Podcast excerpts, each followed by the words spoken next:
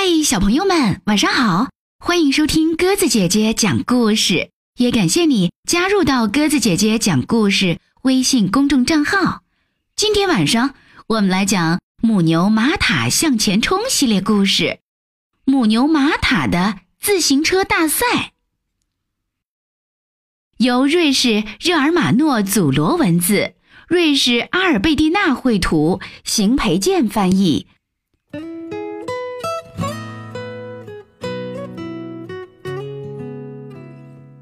玛塔生活在一个宁静的小村庄里，村里有三个农场和十二个居民。玛塔是一头橘红色的母牛，它跟世界上所有别的母牛都不一样。就因为这一点，它的主人平桥先生特别引以为傲。平桥先生围栏里的草可好吃了，还有啊。从围栏里能看见远处漂亮的小山，经常有火车从山上经过。玛塔的朋友都特别喜欢火车，但是玛塔觉得火车的声音太吵了。这个星期天的下午，村里特别热闹，一场自行车比赛正好穿过村庄。这些自行车跑得可真快。玛塔自言自语道：“他们还那么漂亮，而且一点声音都没有。”当天晚上，在朋友们都做梦成为火车司机的时候，玛塔梦见自己成了一名自行车手。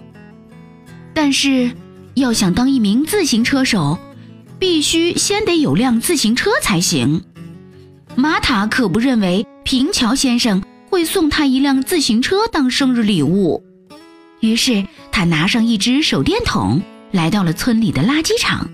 他需要两个轮子、一个车把、一个车座、两个脚踏板和一个车架。如果还能找到一个可以叮铃铃响的车铃，那就太完美了。玛塔把所有这些部件带回家，在平桥先生的工作间里，他找到了一把螺丝刀。一把锤子和一罐强力胶，用这些工具，玛塔组装好了自行车，还给它刷上了一层绿色的油漆。现在，玛塔还有一个重要的问题要解决，他这辈子从来没骑过自行车，他得从头学起。刚开始的时候真痛苦，玛塔一个劲儿地摔跟头，他的鼻子摔伤了。头上的角也划破了，但是凭着一股毅力和勇气，玛塔终于学会了。他甚至能自信满满的做出好几个杂技动作，比如用一只脚掌握车把，或者倒立着用一只手蹬脚踏板。一年之后，玛塔骑车已经骑得十分轻松自如了。他去报名参加自行车大赛。大赛起点在附近的城里，看比赛的人真多，玛塔有点紧张。预备，出发！呀，比赛开始了。玛塔很快就成为比赛的焦点，他低着头，竖起尾巴，疯狂地蹬着脚踏板，连三届冠军赛格林都赶不上他。玛塔奋勇向前冲，速度快得像在飞。玛塔第一个冲过了终点线，而其他的自行车手还在他后面至少一公里远呢。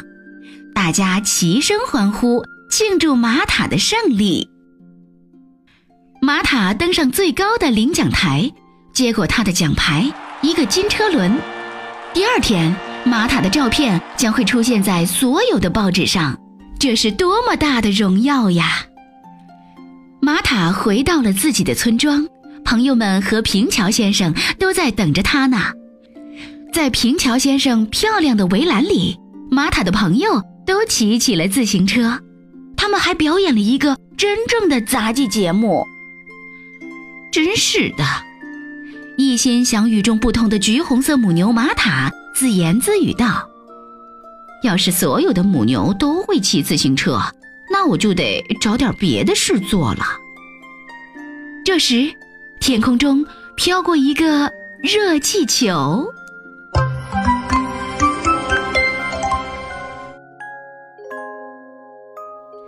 好了，小朋友们，今天晚上母牛玛塔的自行车大赛我们就讲完了。故事的结尾，母牛玛塔看到了天空中飘着一个热气球，你们猜，它接下来会怎么做呢？哦，小朋友们可以发挥充分的想象力，把这个故事讲下去哦。好啦，如果喜欢鸽子姐姐讲的故事，欢迎你微信搜索添加公众号“鸽子姐姐讲故事”。明天晚上我们再见吧，晚安。北方飞去南方过冬的燕子，轻盈地飞回来。姑娘们穿上美丽的裙子，在春风里摇摆。爱情就像春天的花，一夜之间就开放。忧郁的少年打开竹篱笆，和她站在阳光下。滴滴滴滴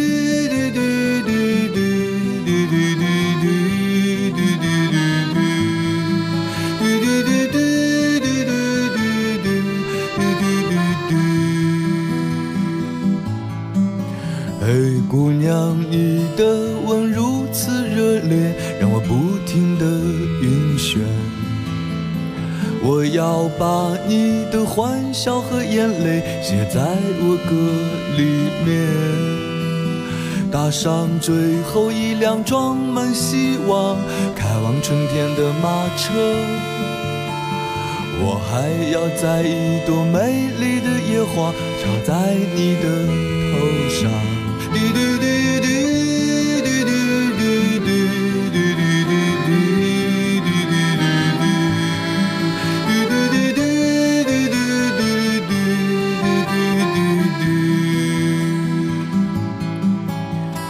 让我轻轻地告诉你我心里的秘密，哪儿有我隐秘的快乐，我跳跃的伤悲，等待温暖的冬天来临，在飘雪的夜里，让我为你唱起这支春的歌曲。